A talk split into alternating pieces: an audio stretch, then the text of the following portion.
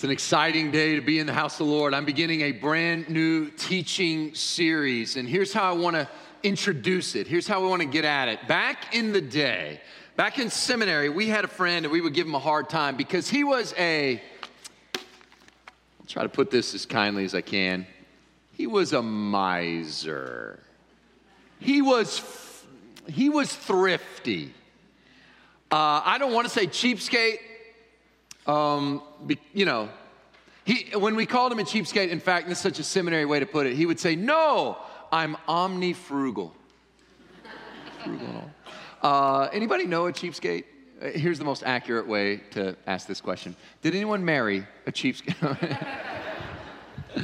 Well, in, in case of my seminary buddy, it was probably a good thing since we were all dirt poor in uh, seminary. And usually, uh, I suppose that's, that's kind of harmless. I don't mean clipping coupons, you know, but when, when you're checking in at the hotel lobby and your spouse is digging through the couch cushions in the lobby for change, cushion mining, uh, usually that's pretty harmless. But what if it's not? Uh, do you know about Henrietta Green? They called her Hetty Green. She died over 100 years ago listed in the Guinness Book of World Records as the most miserly person. Uh, her nickname, the Witch of Wall Street. Estimates of her net worth range from 100 million to 200 million in today's dollars, anywhere from 2 billion to 4.3 billion with a B dollars, making her arguably the richest woman in the world at that time. She was said never to use heat or hot water. She had one black dress, and she instructed the laundress to wash only the dirtiest parts of the dress, just wash the hem to save money on soap. She didn't wash her hands to save money in hot water, rode in an old carriage. Uh, her food was pies that cost 15 cents. What, what, somebody said that she spent half a night searching her carriage for a lost stamp because it was worth two cents. And saddest of all, when her son Ned broke his leg as a child, uh, she went uh, all around New York City trying to have him admitted to a free clinic for the poor not willing to pay for health care. His leg did not heal properly, and after years of treatment, it had to be amputated.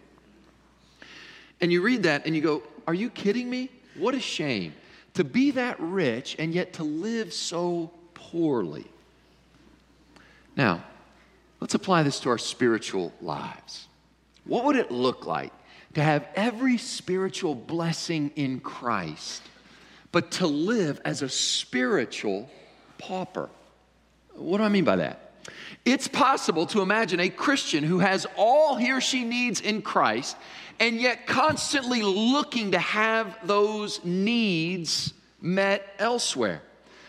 You know, to know that they are worthy and approved in Jesus Christ and yet constantly worried, what will people think? Desperate for the approval of others to know that they've already been included in Christ, but longing to be on the inner ring, that great secret. Oh, I know young people that will say, Look, I'll be whoever you need me to be. Just, just pick me, just make sure I'm included. I'm not saying these things aren't important, this need for acceptance. But in Christ, you already possess the spiritual blessings that so many of us are striving so hard even willing to sin to obtain. I was talking to a young man who's really struggling, pouring out his heart. And he said a question that really struck me. He's a believer, and everything, you can imagine, everything in his life right now is going wrong. If you can imagine it, I promise you, it's going wrong. And this is what he said to me Pastor, when can I get some peace of mind?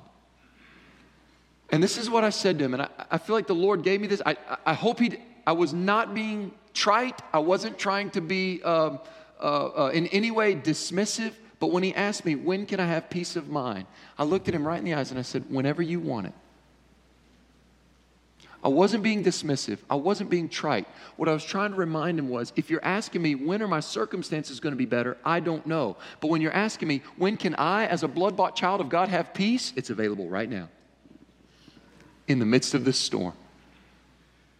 When can I get peace of mind? Whenever you want it. It's yours in Christ.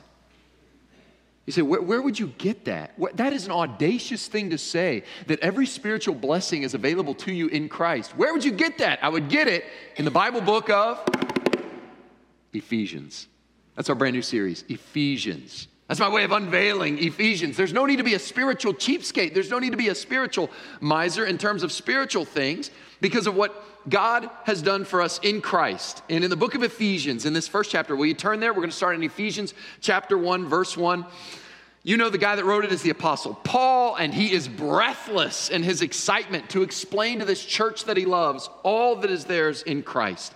Paul has spent two years preaching and teaching in Ephesus. He was pastoring those people. You know, that, that he felt like he knew God had called him to carry the good news of the gospel around the world. So he does it. It leads to his arrest. And now he's in a Roman prison awaiting his trial. And he writes to this church at Ephesus. And of all the ways he could write the letter, he does it backwards of what a lot of people think a religious letter would be. Uh, let me explain. Uh, most people, when they think about God, they think about the Bible, they think about the church. Uh, um, by the way, the vast majority of people actually believe in God. A lot of them just think he's sort of hands off. You know, they're sort of practical deists. Uh, God made everything. Yeah, I know we need to. I know we need to please the man upstairs. They might say, but uh, by and large, it's mostly what I do. That's what kind of kind of drives life. Um, oh, and the number one thing about God, they would tell you, God really wants you to live a good life. Make good choices, not bad choices. He wants you to be kind and loving and well behaved and follow the rules. And so when you ask them, hey, what's in the Bible? They would say, oh, I know, it's like the Ten Commandments and then like a lot more. It's kind of the Bible is like the ten, the, the, the it's, it's God's rule book and he wants you to follow the rules. And he said, okay, well, then why would you follow all God's rules? Because if you do, then he'll give you therapeutic benefits. Uh, uh, a Christian researcher named Christian Smith describes the faith of young people as, by and large, moralist, uh, uh, de- moralistic therapeutic deism. The idea follow all the good rules. Uh, God is mostly hands off, and if you do, He'll give you therapeutic benefits, meaning He'll, you know, you'll have peace of mind and you won't have anxiety, and and and you, you know, you'll be good. Paul says the gospel is actually blows all that out of the water. No. For a lot of people, they think if you'll do, in fact, a lot of religion, whether you're irreligious or religious, it's based on if you'll follow all the rules and if you'll do all the good things, then maybe, just maybe, God will accept you, and best of all, you get to go to heaven when you die. The gospel says, no, no, no, you got it all backwards.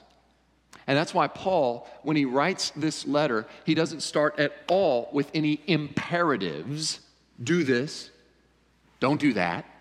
I, I urge you this, I urge you that. No, he starts with indicatives. Here's what God has done.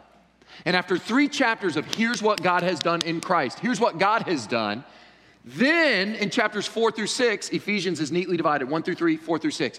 In one through three, here's what God has done. This is the gospel. The gospel is not good advice, it's good news. This is not what you need to do, this is what God has done. Then, after three chapters of that, the book turns on a hinge. Therefore, I urge you walk worthy of the manner in which you've been called. Some commentators say the first three chapters are the wealth of the Christian, then the last three are the walk of the Christian, or if you like, the, uh, the warfare of the Christian at the end with the armor of God. So that's how it's all laid out. There's lots of ways people express this point. My favorite is this. Some people think, all right, I got to get back to God. I got to get back in church. My family's got to get back in church. We need to clean our act up and then get back to God. I always tell them, no, no, no. You don't clean your life up and go to God. You just go to God, He'll clean you up. It's grace, it's unmerited favor of God. Well, let's get right to it. Chapter 1, verse 1. Right out of the gates, you'll see what I mean. He's right out of the gates talking about grace. Paul, uh, we sign our letters at the end. Sincerely, Tom. Uh, they sign their letters at the beginning. Paul, an apostle of Christ Jesus by the will of God, to the saints who are in Ephesus and are faithful in Christ Jesus. Boom, right out of, right, right there. We're not even one verse in, and Paul is already calling Christians saints. You ever think of yourself as a saint? Most of us, when we hear saints, we go, no, no, no, because we think of the dictionary definition of saint someone who is super holy and super dead. That has been canonized by the Roman Catholic Church. And so quickly we say, no, no, no, that's not me. In fact, I, I, I hear people say often, uh, hey, listen now, I'm no saint. Usually they say that when they're about to justify what they did. I'm no saint, but I, you know, right? Uh, but the New Testament says, no, a saint is anyone set apart by Jesus Christ. The New Testament definition of saint is not at all the dictionary definition of saint. Listen, if he saved you, you're a saint. That's why you'll notice one of my favorite greetings for people, maybe you've heard me call you this. I'll say, Good morning, saints. Good morning. I can't tell you how many times I'll say, Hey, saints. I'll see somebody in the hall. Morning, saints. And, and, and, you talking to me? And then I have my moment. And it depends on if I think the person can take a joke or not. There's that moment of discernment. If I've ever offended you, it means I just guessed wrong. But in that moment, hey, good morning, saints. They go, who, me? If I think they can take a joke, I'll lean in real close and go, believe me, I'm just as shocked as anybody. but it's not my decision. If you, listen to me clearly, if you are a Christian, then you are a saint.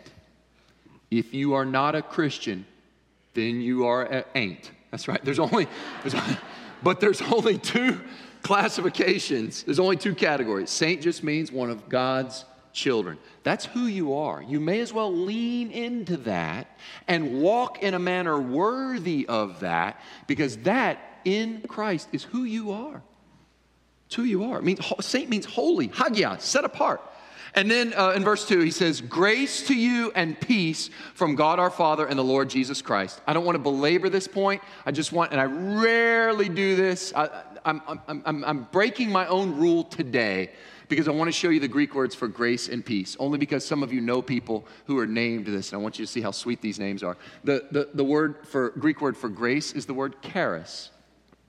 And so some of you know people named Charis. Their, their name means grace. Isn't that beautiful? And uh, the uh, uh, Greek word for peace is the word irene, and you may know someone named Irene. Uh, the, the, the beautiful names, uh, uh, grace and peace.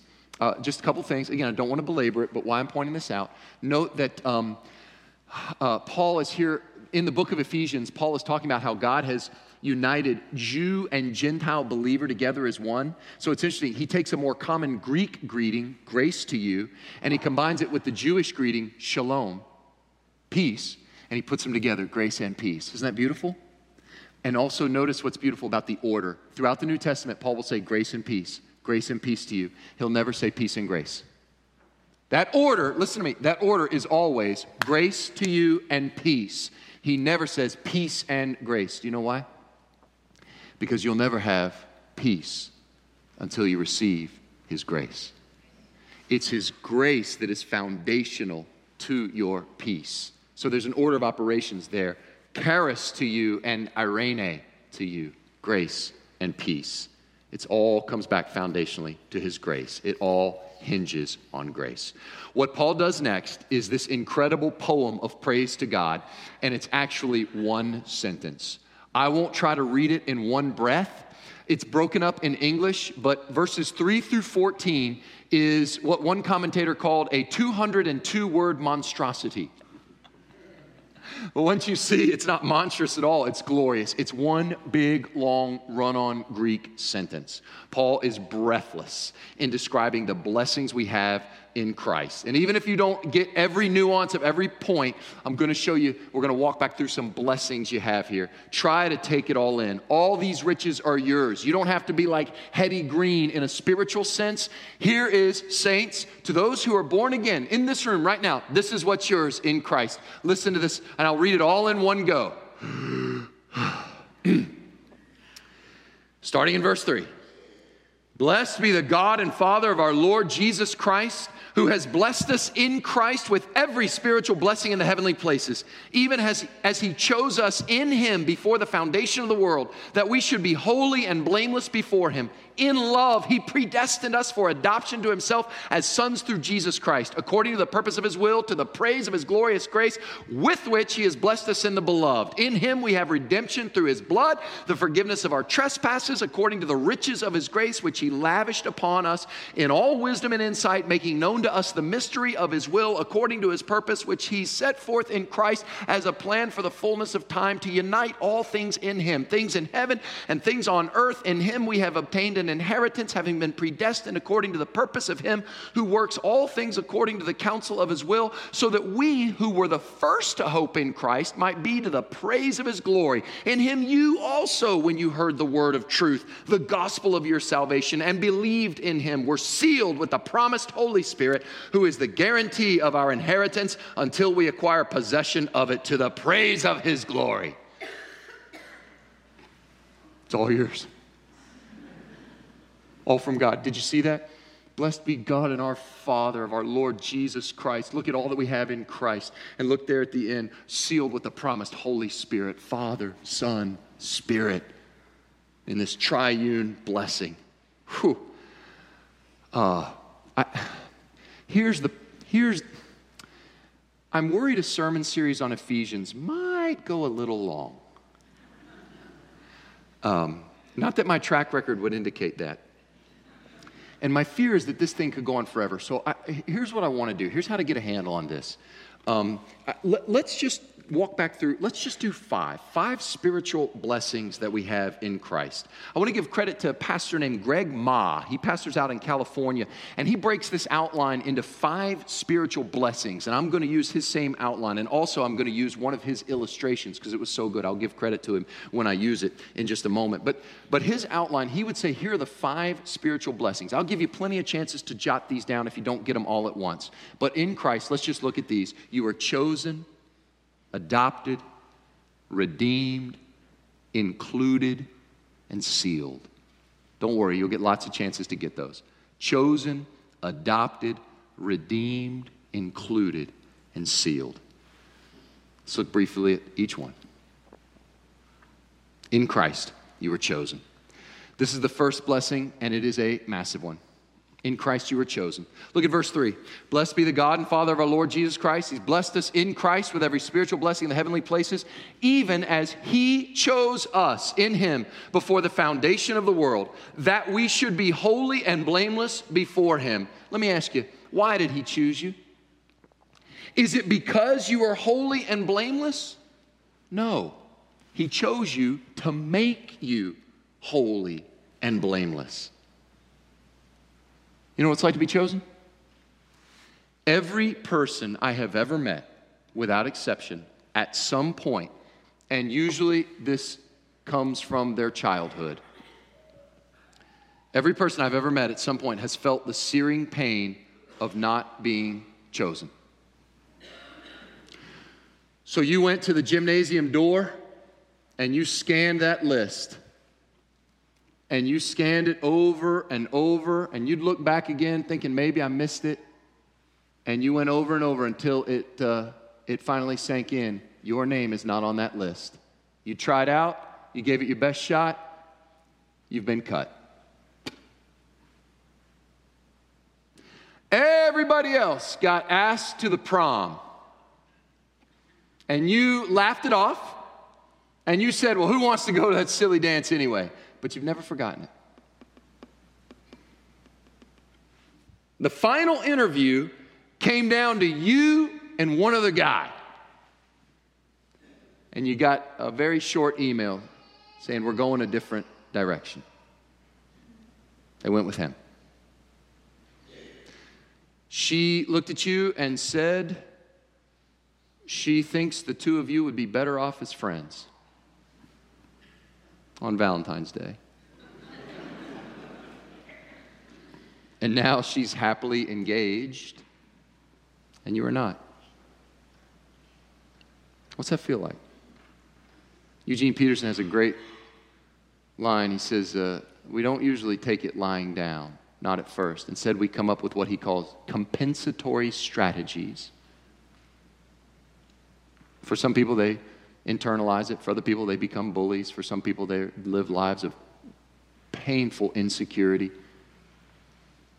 Uh, there are a lot of people who spend their whole life trying to prove them wrong. And ultimately, what they're doing is justify their existence. Why? Because deep down at their core, they have felt the searing pain of not being chosen.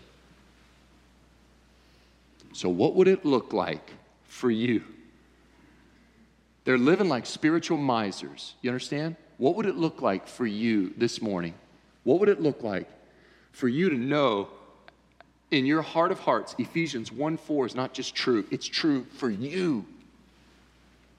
That that's true, that He chose you, even before the foundation of the world. What would it do to those old wounds? You know, anytime you pe- preach through Ephesians 1, people can get really tripped up over the mystery of election.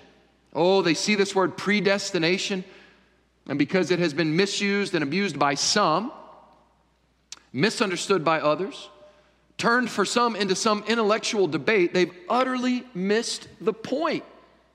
They've missed what's here. So obvious, good news. You say, well, you know, when you talk about he chose me, what, what does that mean with, does that mean I have free agency? Look, this, let me read to you the Baptist faith and message on this. This is what our church takes as a statement of faith. Many Southern Baptist churches take this as a, a, a statement of faith. And um, oh boy, that print is small. And, uh, and let me just read to you their section, God's Purpose of Grace. Now, look at this. Election is the gracious purpose of God according to which he regenerates, justifies, sanctifies, and glorifies sinners.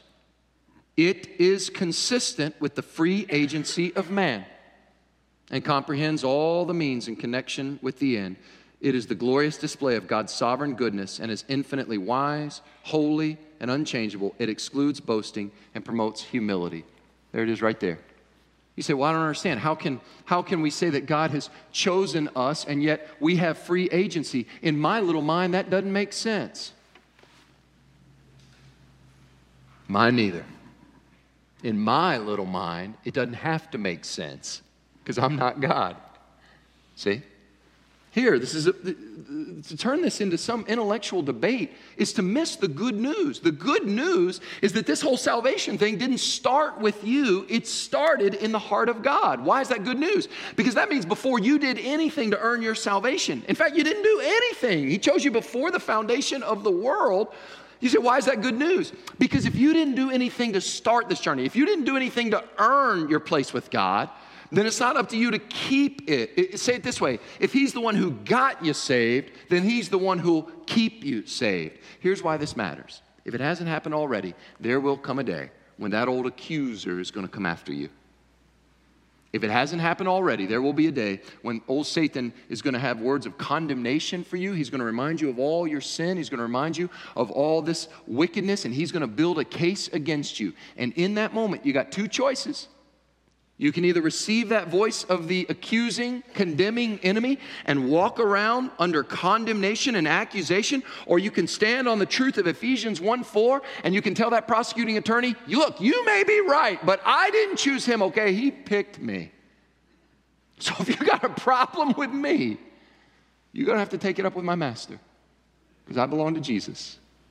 And you'll stand on the truth of Ephesians 1, verse 4. You're chosen in him. Let that heal that old ache in your life. Well, we should move quickly. In Christ, you are chosen. Here's a second, it gets even better. In Christ, you are adopted. Adopted.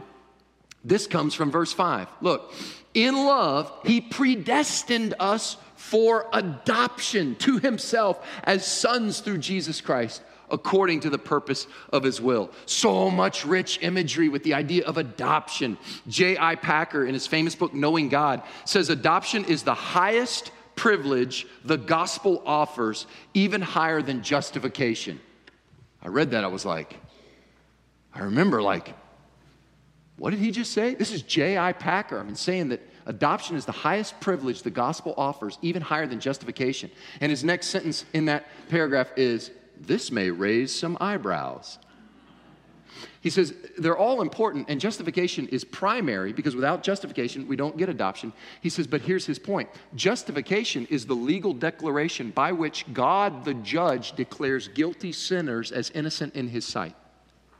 Let me just say that again. God, as judge, declares guilty sinners as innocent because of Jesus Christ. So, justification. Adoption is Justification plus that judge is now father and he brings you in to live with him. You see how that's higher. Salvation, rescue is just that it's rescue. You know, you're dangling out over the cliff and I, you know, somebody cuts you loose or you're in a trap and they set you free and send you on your merry way. But adoption is now you come live with me. You come into my house, invited into the house of God not just saved and set free, eh, you know, uh, uh, not just some distant judge in the far flung courtrooms of heaven, but now you can call him Father. Mm. Well, the, the, the, a great price was paid. You know, if you understand adoption, there's so many New Testament themes you'll understand if you understand adoption. Paul picks up on adoption over and over again. I know in the case of international adoption, there's often some common elements. There's a flight to a far country, there's great cost, there's a judge's verdict. And you see how these themes play out. Did not Jesus come the ultimate distance from heaven to earth? Was not the ultimate price paid? And has not there been a, a judge's verdict? You are now a child of God. It doesn't mean that immediately you change all your behaviors. It means now you're in this new family. You get to learn how this new family acts. I was reading an illustration of this. This pastor was talking about how when he was a child, their family brought home a 12 year old boy named Roger. Uh, his parents had died from a drug over- overdose. There was no one to care for Roger, and so the folks raised him as one of their own sons. He says at first it was quite difficult for Roger to adjust to his new home because it was, he had never been in an environment that was free of all this uh, uh, drug use and, and, and the chaos of addiction. And every day he said he would hear his parents say to Roger, No, no, no, no, no, that's not how we behave in this family. See? Or, No, no, no, you don't have to scream or fight. You don't have to hurt anybody to get what you want. That's not how we do things here. See, you're learning this whole new way of life. No, no, no, you need to show respect. That's how we do it in this family. Not overnight, but over time, Roger changed. And he asked, Did Roger change in order to become adopted? No, because he was adopted, there began a change in his life. Well, oh, and just one more thing about adoption. That means, church, we're family. I'm your brother Tom. Sorry. You're stuck with me. Like for eternity. Ponder that. Uh, so, why would he do that? I mean, isn't that, ponder that. Some people say the church is like a family. False. The church is a family. It's not like a family. We're adopted. We are spiritually brothers and sisters in Christ. And that's not always easy. You know that old poem To live above with the saints we love, oh, that will be glory. To live below with the saints we know, well, that's another story. You, you, know, you know that one? You don't? Yeah. Um, so, why did God do that? God has a very colorful family. Um, here's why God gave us the church so we could practice love. I'll say it again God gave us the church so we could practice love. Okay, in Christ you are chosen, in Christ you are adopted, in Christ you are redeemed. Redeemed, to redeem means to buy back. Look at verse 7. In Him we have redemption through His blood the forgiveness of our trespasses according to the riches of his grace. Your forgiveness is conditional on how gracious he is. And, and apparently, his forgiveness comes from the riches of his grace, which is to say, limitless. Redemption, you were redeemed. In the New Testament, the word redeemed is used, and it's used in this way it means to buy back. To, buy back. Earlier, I mentioned Pastor Greg Ma, and he told a really funny story of this, uh, partly because he, you could see the nostalgia as he was telling it, and I think we're about the same age, so I appreciated the fact. He talked about when he was a teenager, his uh, church youth group was going to start a praise and worship band. Brother Chuck, praise and worship band. And these two teenagers, what did they have to go get? He, they had the guitar. What they didn't have was that Fender Squier bass. Can you picture it? Old Fender Squier. This is not an expensive bass. I'm sure some versions are. This is not one. This is what you would expect a youth group in a garage saving all their allowance and all their money, and they go buy a Fender Squier. He showed a picture of it, and it's his buddy Mike is playing the bass, and he said, "Man, we were just Lord, I lift your name on high. Our God is an awesome God. Nobody, I'm all alone. Okay." And so he, you know. And he's just, you know, wailing on that thing, and they're using it as an instrument of praise and glory. And the youth group praise band is great gets a call as they're teenagers tragedy somebody had broken into the garage and of all the things they'd stolen they'd stolen a bunch of stuff one of which they stole that old fender squier so over time they were somehow able to overcome that and you know of course they grew up and they got they got jobs uh, Jimmy quit jody got married should have known we'd never get far. And then eventually they've had other basses you understand? Now they got real jobs they got real money they're able to purchase actual instruments. He gets a call Uh, about two years ago, and from a frantic Mike, they remained friends all these years, and he's in a pawn shop. He said, You're never going to believe this. Sends him a picture. There's that Fender Squier. And he goes, What'd you, what'd you, do? there it is. What'd you do, Mike? He said, I never forgot Mike's answer. I bought it.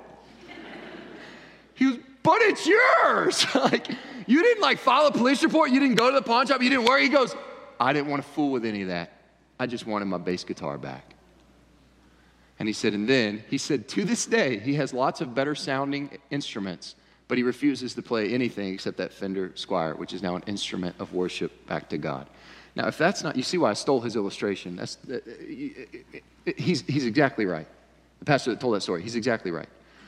That's a model of redemption. Sin had carried us far away, and we were in the clutches of the evil one. And not at any, this is no pawn shop dollar bills. This is the precious blood of the only begotten Lamb of God. You weren't redeemed with silver or gold, you were redeemed with the precious blood of the Lamb. And at that price, He bought you back. You say, but yeah, you were made by God. You already belonged to God. Yeah. And He bought you back. And now you know what you are? You're a Fender Squier. Doing what? You're an instrument of His grace. You're showing the world His grace. You're chosen, you're adopted, you're redeemed. That's what Mark 10 45 means. Even the Son of Man came not to be served, but to serve. And Jesus said, and to give his life as a what? Ransom for many. You were bought back. Don't miss this. Chosen, adopted, redeemed included, okay? Chosen, adopted, redeemed, and included. These are two very little but very important pronouns. I want you to look for the we and then the you in verses 11 and 12 and 13. Look at the we, look at the you. Here's verse 11.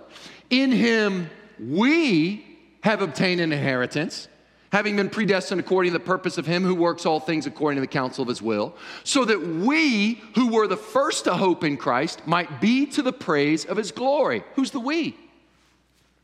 Paul is talking about his own ethnic identity. He's talking about Jewish followers of Jesus. Jewish followers of Jesus.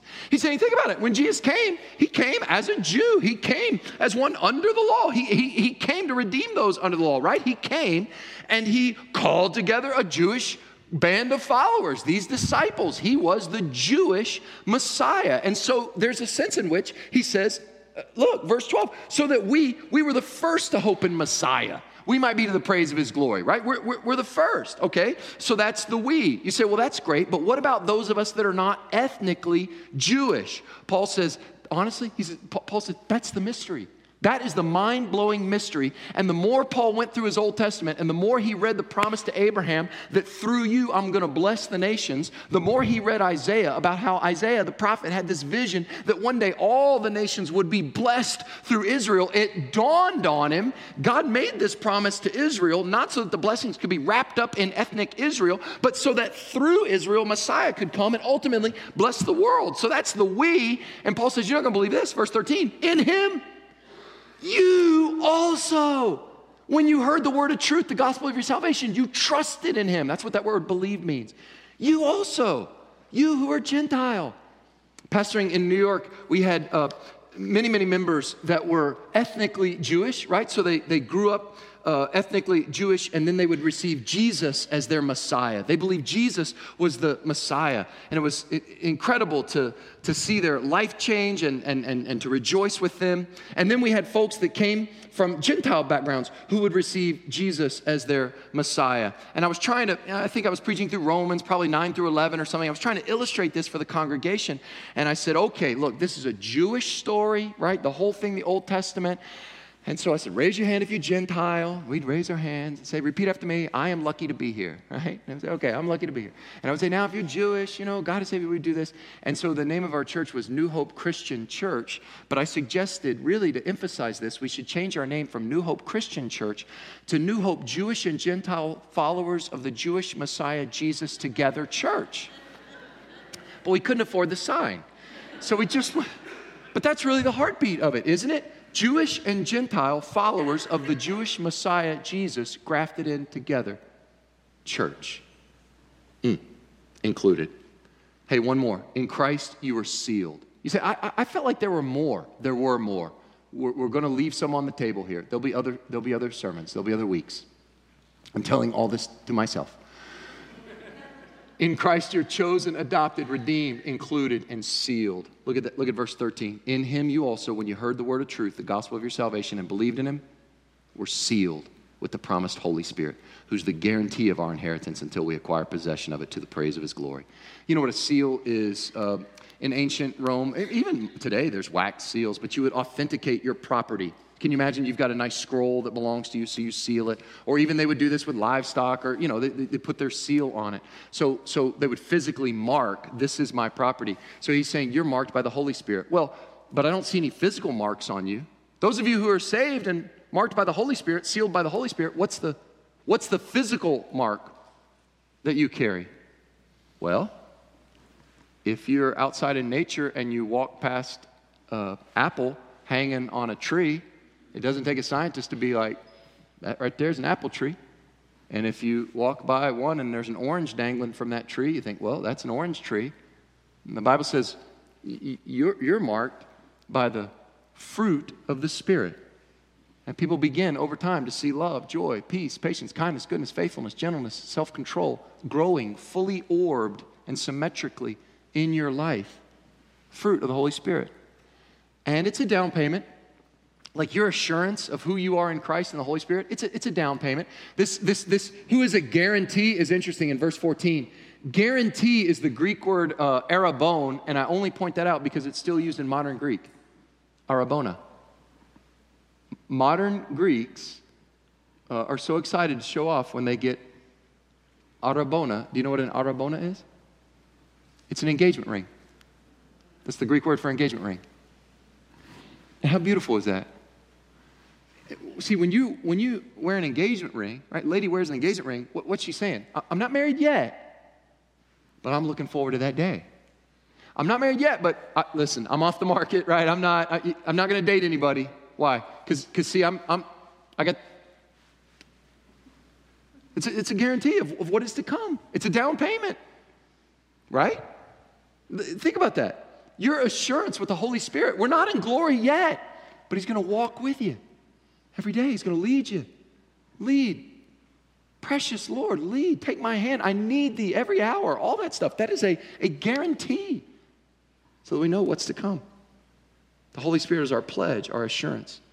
So let's, let's put it all together. You are chosen, adopted, redeemed, included, and sealed. And if you need a way to remember this, you can just take the first letters C H A R I S. And now we're back to grace. It's all grace. Every gift you and I have.